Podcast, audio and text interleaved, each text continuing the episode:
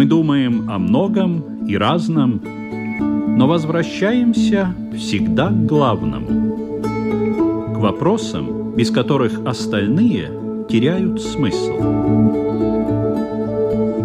Беседы о главном на Латвийском радио 4.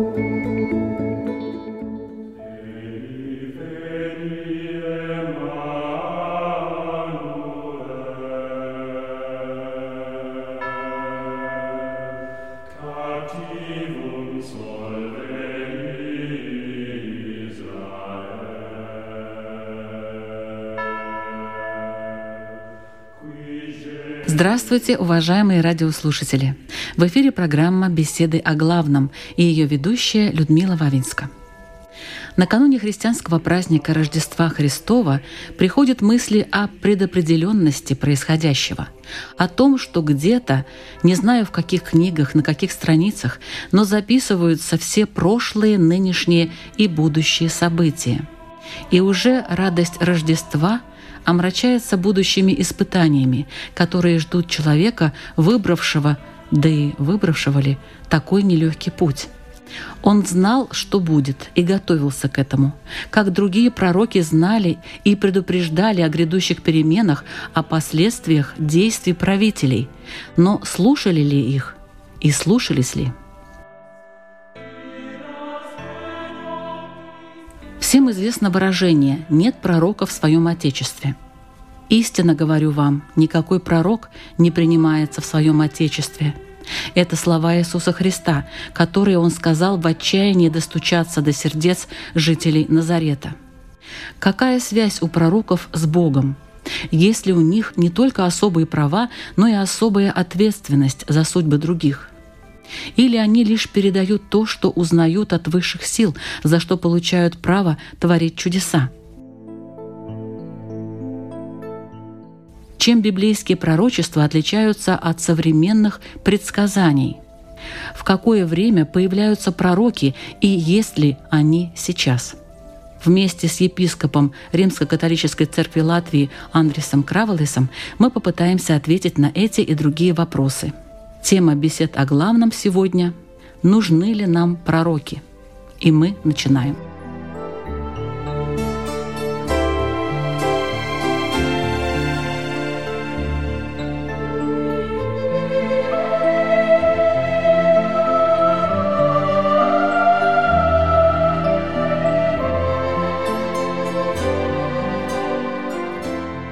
Добрый день, господин Краволес. Здравствуйте. Кто такие пророки? Объясните, пожалуйста, чем они отличаются от обычных людей? Какая у них миссия? Если так посмотреть, то не только в христианстве, не только в иудаизме, но во всех больших религиях и не только в религиях, в больших цивилизациях были люди, которые и выполняли миссию пророка. Они предупреждали, они учили, как жить. Но если в христианстве мы смотрим на Божье Слово, то Библия написана пророками. И именно благодаря им, потому что они были Божьими людьми, Бог нам дал понятие о нашем бытие, о будущем, не только о том, что нас ожидает, но как мы должны жить в это время, какая воля Божия. И пророки не только смотрят в будущее, но они могут говорить тоже о случившемся, дать понять людям, э, правильно ли они делали, э, правильные выборы делали. И поэтому в христианстве пророки занимают очень-очень важное место. Если мы смотрим в библиотеку, так мы знаем, что Слово Божие — это очень много книг. Мы знаем, что первые пять книг — это пять книг Моисея. Потом есть исторические книги, потом есть книги, которые говорят о мудрости. И как четвертая категория есть книги о пророках. Есть четыре большие пророки, которые, как Исаия, Еремия, Даниила и Иезекииль, и 12 маленьких пророков. Очень большая часть Библии состоит из э, Божьих людей, пророков, которые Богом выбраны, дали нам понять, как жить. И также в Новом Завете мы видим пророчество. Некоторые из апостолов были пророки.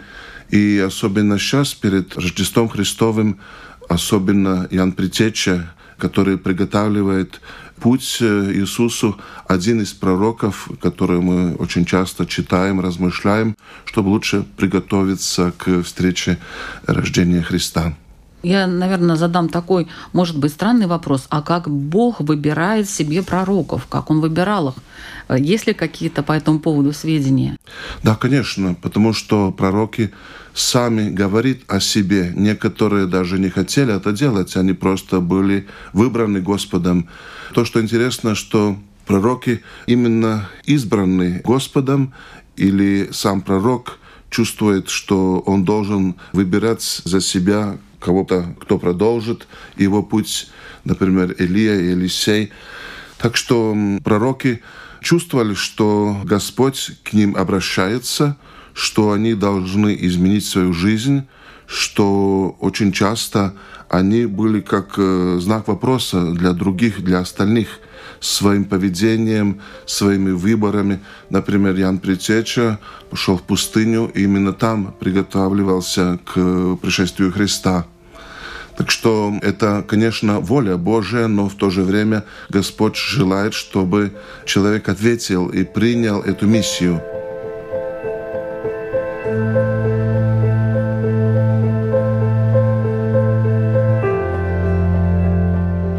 Как мы знаем, эта миссия непростая, потому что некоторые из пророков и умерли. Например, в Ветхом Завете видим, что некоторых пророков убили, например, Цахария, некоторые были в заключении, некоторые были в изгнании. Так что судьба пророков непроста. А какими качествами они должны обладать? Или, скажем, известно ли их качество? Я думаю, самое главное качество – они должны возвещать волю Божию. Они не должны говорить сами от себя, но именно очень часто в Библии есть слова «так говорит Господь». Так что очень э, часто они должны слушаться, искать волю Божию, понять и, конечно, искать методы, способы, как возвестить эту волю Божию людям, чтобы они приняли, послушали этой воли Божией и, и шли. Потому что если это не делают, то мы знаем, как это всегда кончается, если мы не слушаем.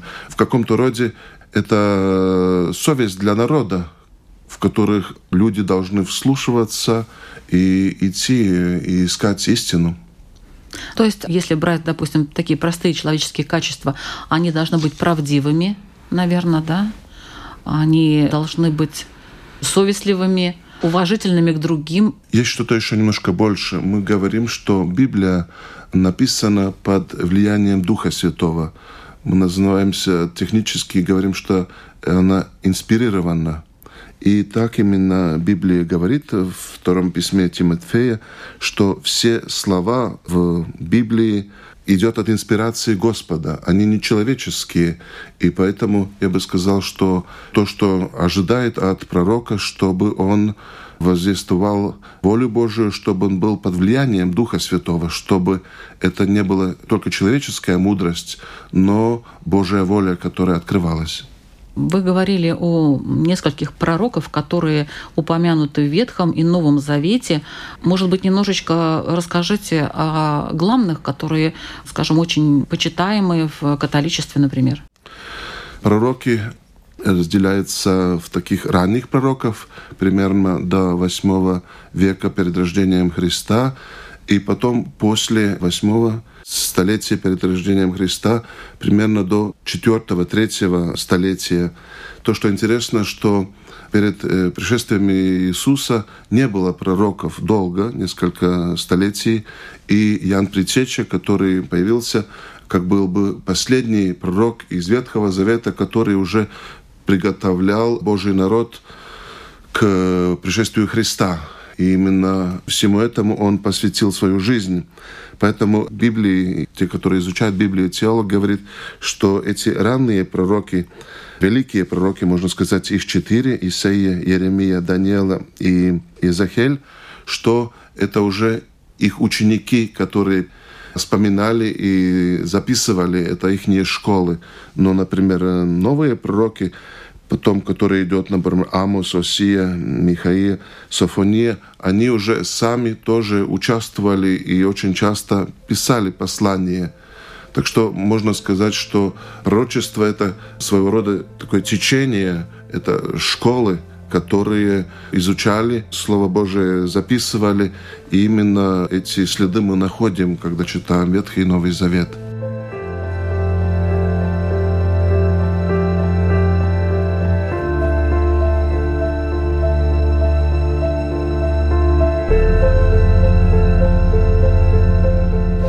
Почему вот эти последние несколько сотен лет до Рождества Христова не было пророков?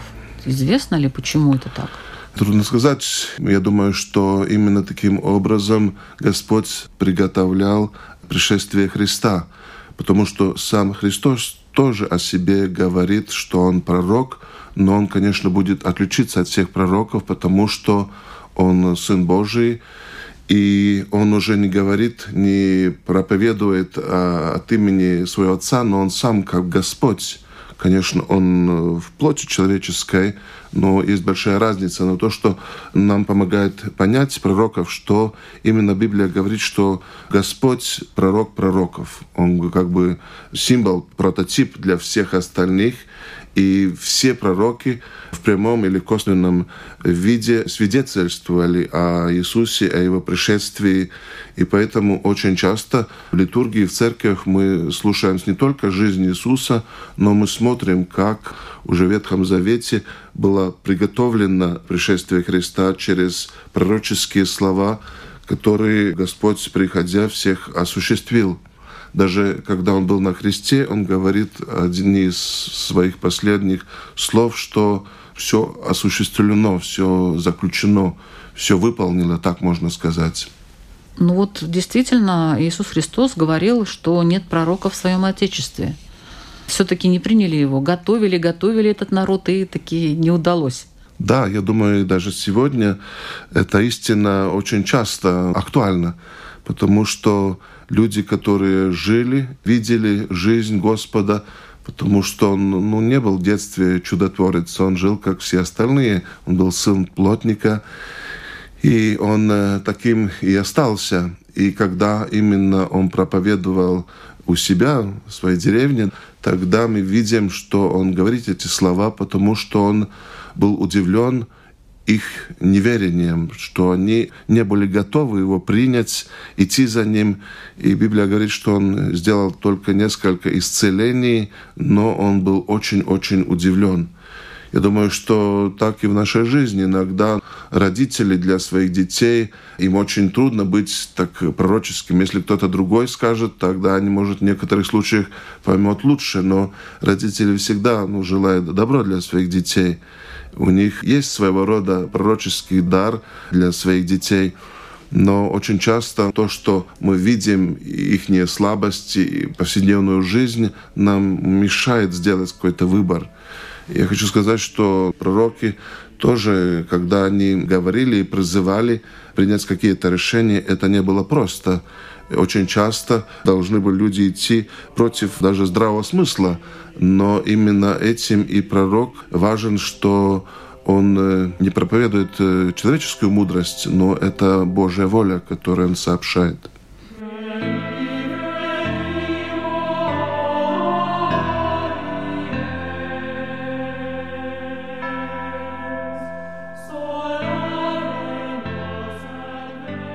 Появились ли после Христа новые пророки?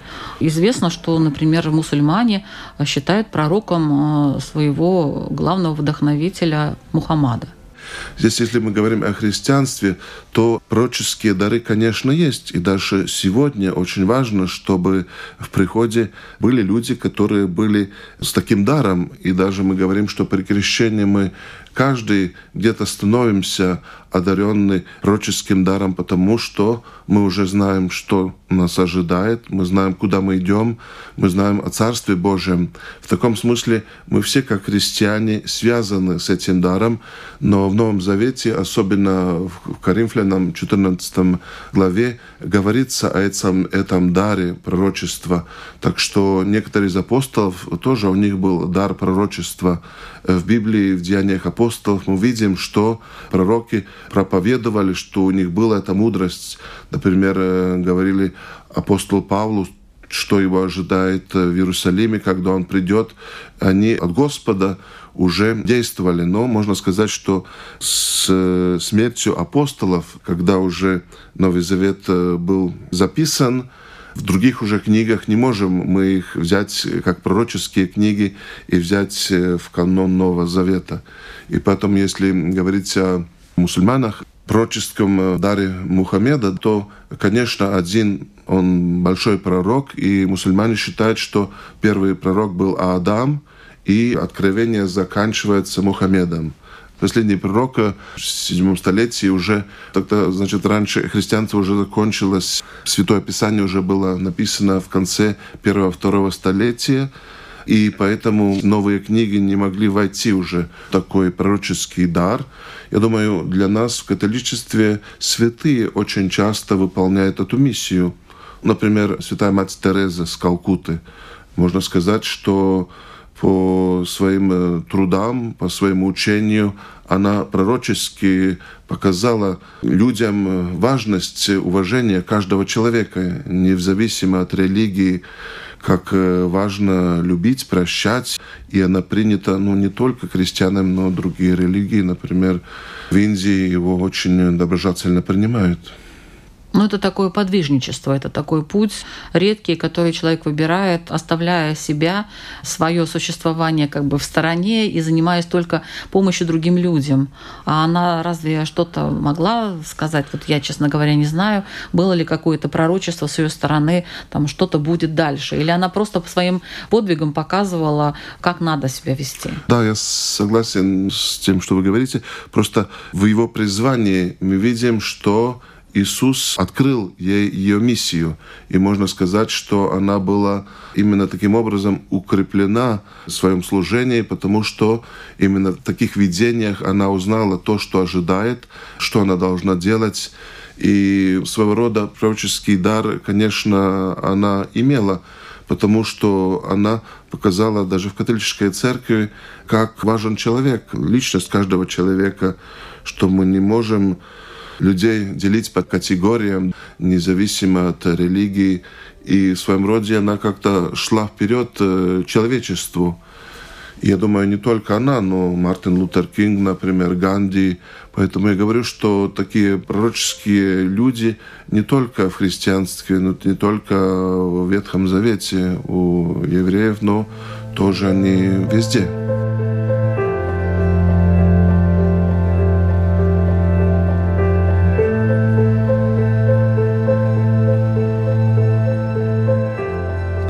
Иногда пророки совершали такие, я бы сказала, странные или даже ужасные с точки зрения современного человека действия. Вот, например, проклятие пророка Елисея и вот две медведицы, которые убили 42 ребенка, из тех, кто потешался над ним, ну хорошо, его там как-то обозвали и так далее, но разве это повод для того, чтобы пользоваться своими сверхвозможностями, вызывать э, зверей, которые растерзают там несколько десятков детей?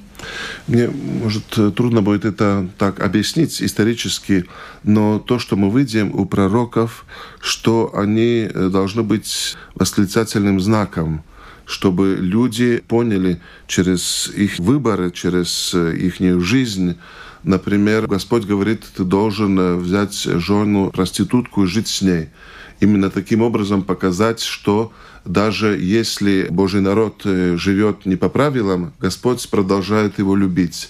Например, ты должен разрушить стену своего дома и выйти и сказать, что если не вы обратитесь, ваш город будет тоже таким же образом разбит. Не было просто, потому что пророки всегда мешали, особенно королям и аристократии, которая жила правителям, правителям именно таким образом. И всегда хотели они избавиться от пророков, говорили, что идите проповедуйте где-то кому-то другому но они очень напорственно, очень сказать, последовательно. последовательно шли по своей миссии. Да, удивительно, что все-таки они как-то попадали к этим правителям. Как ни странно, да, ведь пророк, а хотя, наверное, вот Бог им помогал. Хотя пророки рождались совершенно бывало и в обыкновенных семьях, далеких э, от всех этих высших слоев того общества. Но, тем не менее, они попадали все-таки в этот круг и как-то доходили до правителя, пытались донести. Но, наверное, была какая-то у них вот эта вот такая сверхзадача именно как-то повлиять на большее количество людей, потому что благодаря правителю правителю можно было бы решить вопросы на уровне государства, я так понимаю. Но очень часто они уже с детства были приготовлены. Например, Ян Притеча, он своим образом жизни уже жил и приготавливался к этой миссии. Он э, тоже уже был в заключении, но люди желали его слушать, но в то же время боялись него, потому что его слова были очень категорические. И поэтому, я думаю, и сегодня церковь, у нее и сегодня это пророческая миссия. И часто, как священники, мы задаем вопрос, выполняем ли мы это, потому что Господь очень часто говорит, вы должны проповедовать о обращении, вы должны показать грех, вы должны сами жить праведно, чтобы учить другим. И поэтому этот вопрос очень важный в духовной жизни – и одна большая часть Библии написана пророками, потому что это люди, которые видели дальше, понимали лучше, и, конечно, у них был эм, Святой Дух, который вдохновлял, который давал силы. Но если так смотреть, что они никогда не были такими человеческими героями, часто они были очень слабыми потому что Господь, выбирая, хотел показать, что ну, Божья мудрость не из э, таких э, сильных, мощных людей пойдет, но именно из бедных.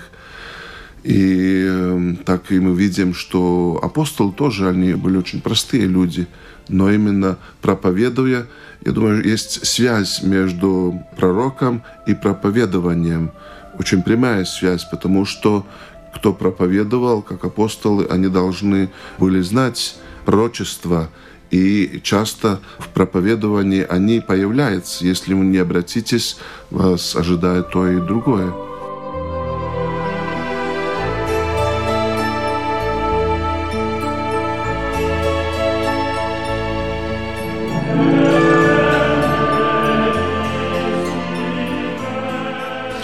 Хочу напомнить, что вы слушаете программу «Беседы о главном». Сегодня тему «Нужны ли нам пророки» мы обсуждаем с епископом Римско-католической церкви Латвии Андресом Краволесом.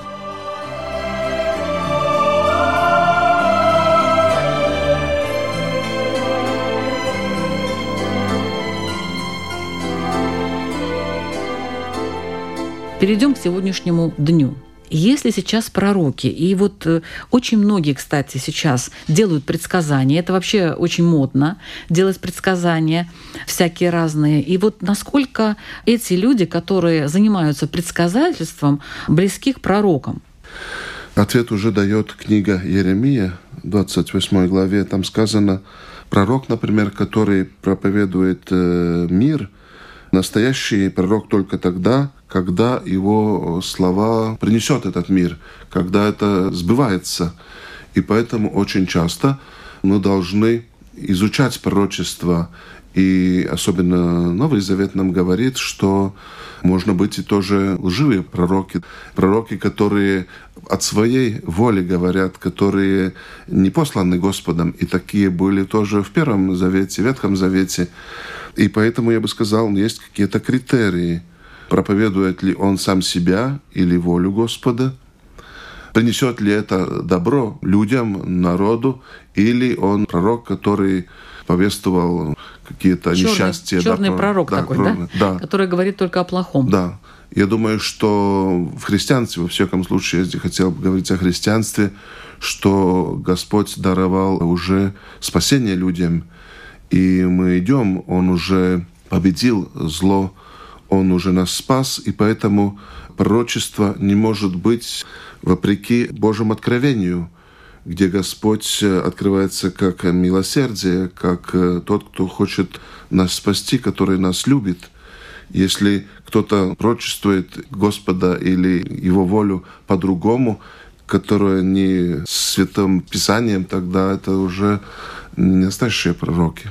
Ну вот есть такие современные проповедники, есть огромное количество разных, ну назовем их так, объединений. Это даже может быть не настоящие церкви, а объединение людей вокруг какого-то проповедника, они там по-разному называются, они вроде бы говорят очень правильные слова, но при этом мы почему-то называем их сектами, и многие люди даже, можно сказать, психически страдают от того, что они попадают в эти секты. Я бы ответил так, как э, Библия нам говорит от в пятой главе говорится, проверяйте и возьмите то, что хорошее. Поэтому и Господь нам дает веру, разум, потому есть учение церкви, есть э, Святое Писание, есть святые люди, которые нам дают понять нашу задачу сегодня. И поэтому, конечно, надо проверять, потому что мы а видим... как проверить? Вот как? Человек приходит с горящими глазами, становится на трибуну, и через каждые три слова он «Слава тебе, Господи!» говорит. То, что он еще говорит «Слава тебе, Господи», это еще ничего, но если он начнет говорить «Вот так говорит Господь», такова воля Господа, да? Кстати, да. Э, очень это... часто так я сам слышал, тогда надо все-таки эти принципы, они очень хорошо сказаны в деяниях апостола и в письмах святого Павла потому что были уже тогда люди, которые проповедовали, и они сопротивлялись учению церкви, учению Павла. Например, некоторые говорили, что не надо оставить иудаизм, надо принять некоторые вещи и тогда жить с учением Христа, но в то же время и быть еще евреем, иудеем. Но апостол Павел тогда очень четко говорит, что эти учения не ответствуют учению Христа. И они собрались все вместе, апостолы, чтобы изучить эти вопросы и дать ответ – если иногда бывают какие-то вопросы, тогда хорошо обратиться к настоятелю прихода, просить в церкви, искать истину, но не поддаться каждому человеку, который вот э, с таким выражением, ну, хочет что-то доказать. Я согласен, что иногда, может, и больные люди могут э, нас свести с пути. Ну, например, поэтому... шизофреники, да, они да. обладают э, таким даром красноречия, они могут очень красиво рассказывать, но стоит ли за ними имеете? Согласен полностью. И поэтому у нас есть учение церкви, Слово Божие, есть опыт двух тысяч лет истории церкви, которая нам помогает понять. И мы сами должны учиться как священники и встречаемся, и молимся, и просим, смотрим этот опыт в других церквях. Но в принципе такой по плодам вы их поймете. Именно какие плоды от того, что они проповедуют.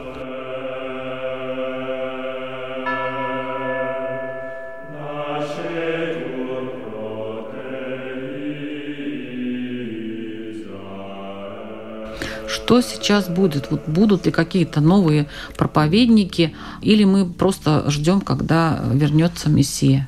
Господь, приходя сюда, через Христа нам все уже сказал. Мы не ждем, как, например, еврейский народ Мессию, потому что в Христе мы увидим уже Божию волю, которая сказана, и мы ждем пришествия Христа чтобы лучше приготовиться, мы уже празднуем Его присутствие в этом мире. Во время богослужения мы уже чувствуем, что Он с нами. В передаче мы уже говорили, что сам Иисус — пророк пророков. И с Его пришествием Господь нам объявил и сказал все, что необходимо для нашего спасения.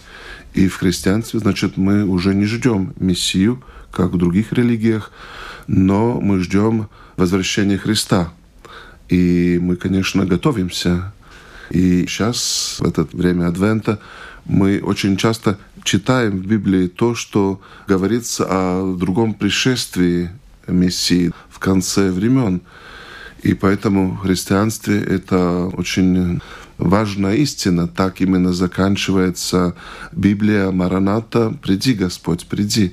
Эти последние слова и мы живем повседневно, и мы учимся его встречать. И праздник Рождества — ничто другое, как бы лучше приготовиться к его пришествию, очиститься с любовью, ждать и принять этот самый большой дар, который он дает нам спасение. То есть других пророков мы не ждем? В библейском понятии нет. А как вообще пророки платят за свои особые отношения с Богом?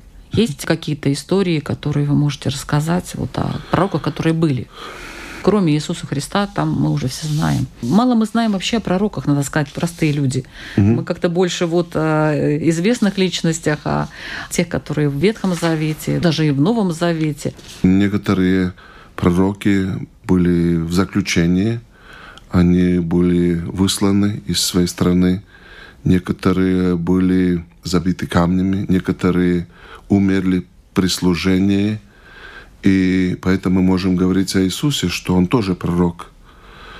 Он, конечно, пророчески уже сказал о будущем. Он говорил, что вы будете жить в гонениях, как пророки в Ветхом Завете, но именно через это вы придете к спасению. И поэтому пророчество и пророческий дар — я думаю, что он должен быть в христианстве, в наших приходах. И в первую очередь я бы сказал, если человек старается жить свято, жить по любви, он уже в каком-то роде пророк для других.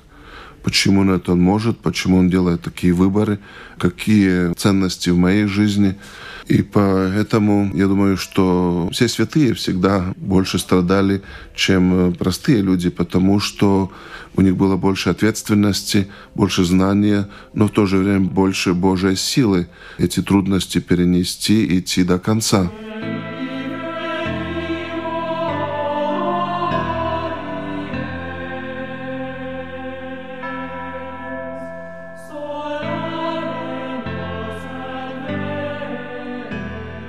Не только в католичестве, но и как ни странно, в старообрядчестве.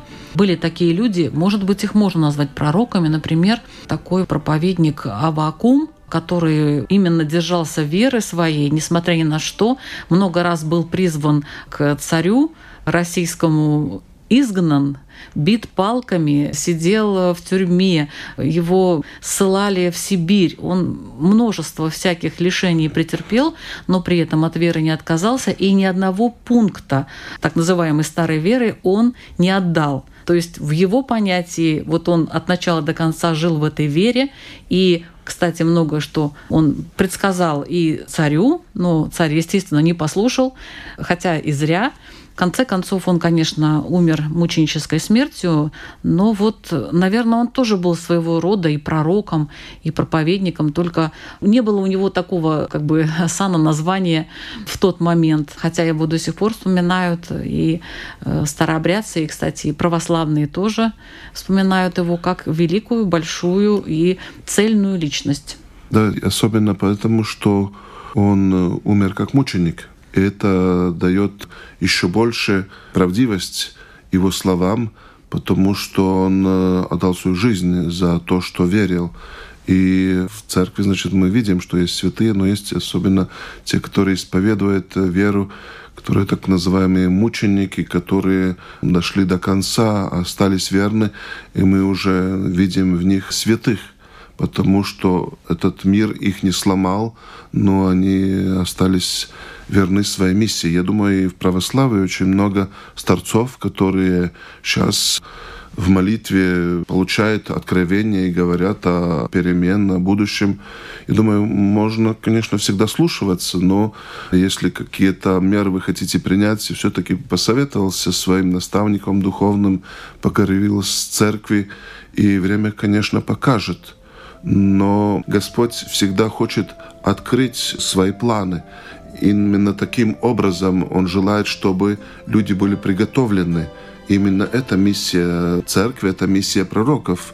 Церковь состоит, можно сказать, из пророков, потому что именно таким образом она приняла свое учение, и она должна в пророческом духе давать и освещать будущее. Она не должна жить по правилам этого света.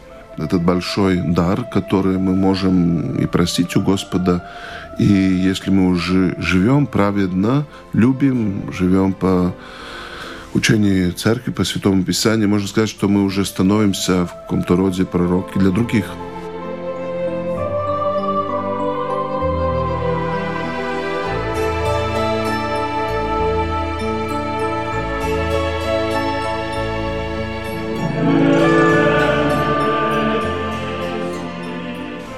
Какие пророчества сбылись из тех, может быть, которые высказывал в свое время Иисус Христос?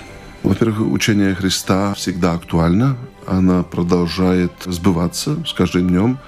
В жизни каждого человека слова Господа – они изменяют нашу жизнь. Мы не должны ждать конца света, чтобы понять какие-то слова от Иисуса. Но, во-первых, Он говорит, будьте готовы, бодрствуйте, будьте ответственны за те дары, изучайте время, в котором живете, не забывайте о ближнем, о тем, которые в каких-то нуждах. И поэтому слова Господа актуальны всем, во всех временах.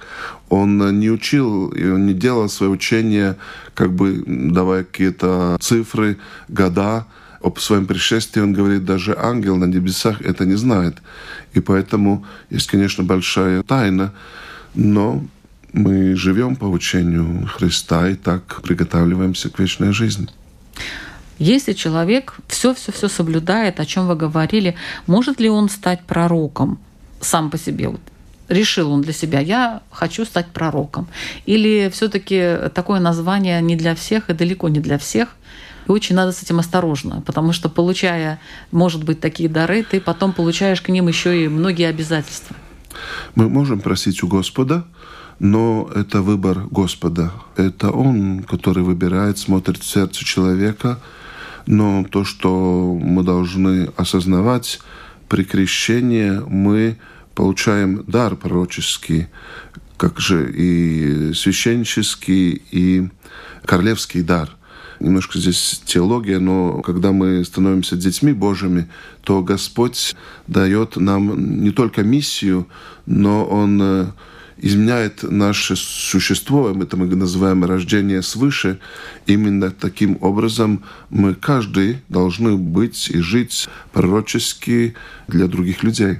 Потому что мы знаем Христа, мы знаем Его учение, и в наших выборах мы должны помочь людям понять, где истина, как поступить, что надо делать.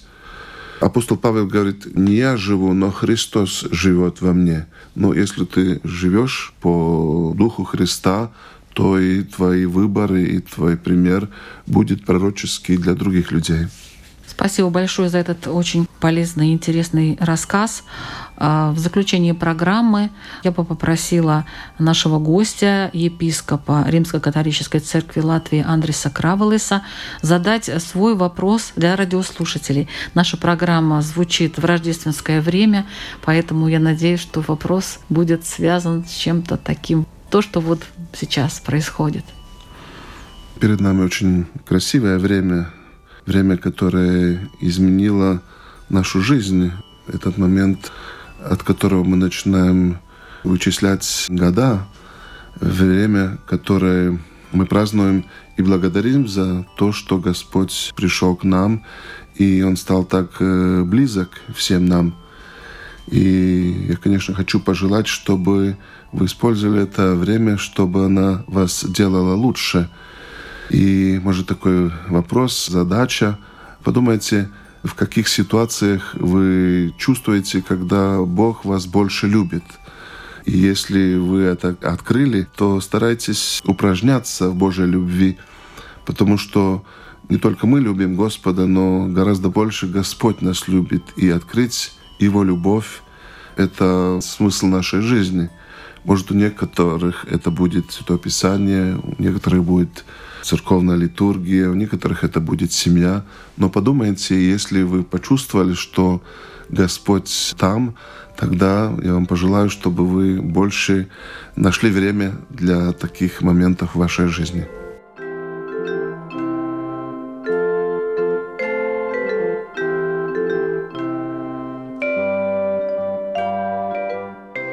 С Рождеством Христовым слушателей бесед о главном – поздравляет и лютеранский пастор Крист Калнинш.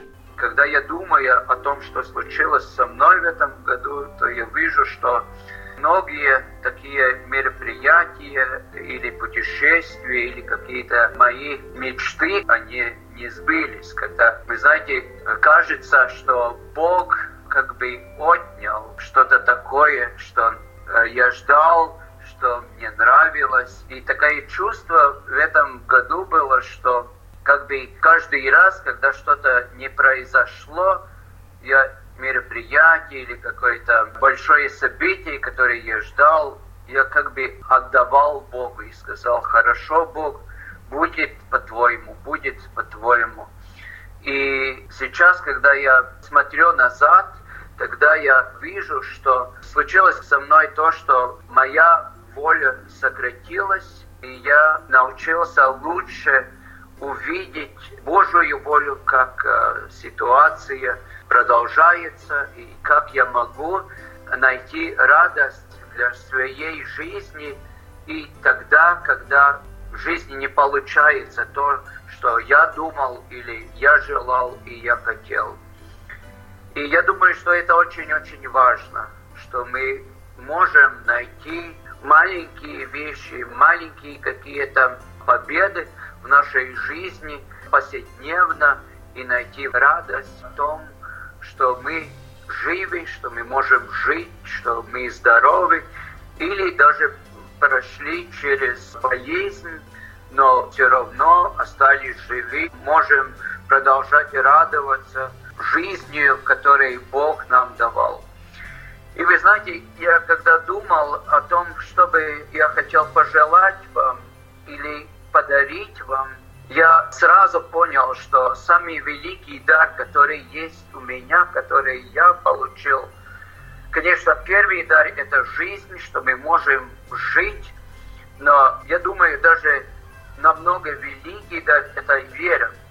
Это наши отношения с Богом, и особенно христианская вера, что мы через Христа, который рождается в мир, Бог приходит в мир как человек – и Он нам дарует откровение о том, что мы любимы им и что Он хочет нас спасти. Вера для меня самый-самый великий дар. Когда я живу в вере, когда у меня есть эти отношения с Богом, когда я чувствую, что Он меня любит и знаю и верю этому, тогда и жизнь, повседневная жизнь, которой живу, она становится теплее, красивее и радостнее. Я думаю, если мы бы дали возможность Богу, чтобы как бы прикоснуться к нам, чтобы мы поверили Его любви для себя, тогда уже что-то прикасается к нашему сердцу, изменяет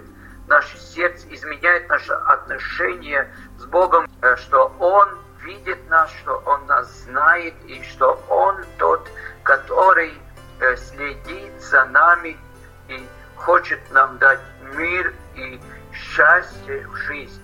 Так что я пожелаю вам красивых рождественских праздников и главное, принимайте живую веру в Христа как Господа, и вы увидите, что никакие болезни, пандемии или какие-то сотрясения жизни не сможет отнять от вас радость и спокойствие, которые мы, как э, боголюбящие люди, несем в своем сердце, созная, что Бог есть тот, который заботится о нас, как любящий Отец.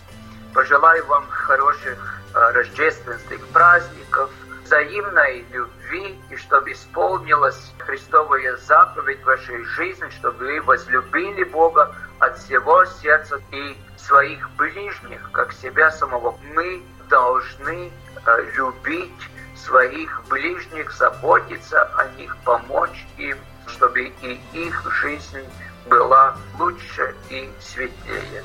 С рождественским праздником вас, дорогие радиослушатели! Большое спасибо всех христиан с праздниками и до следующих встреч в эфире. Вы слушали программу «Беседы о главном», ведущая Людмила Вавинска. Всего доброго.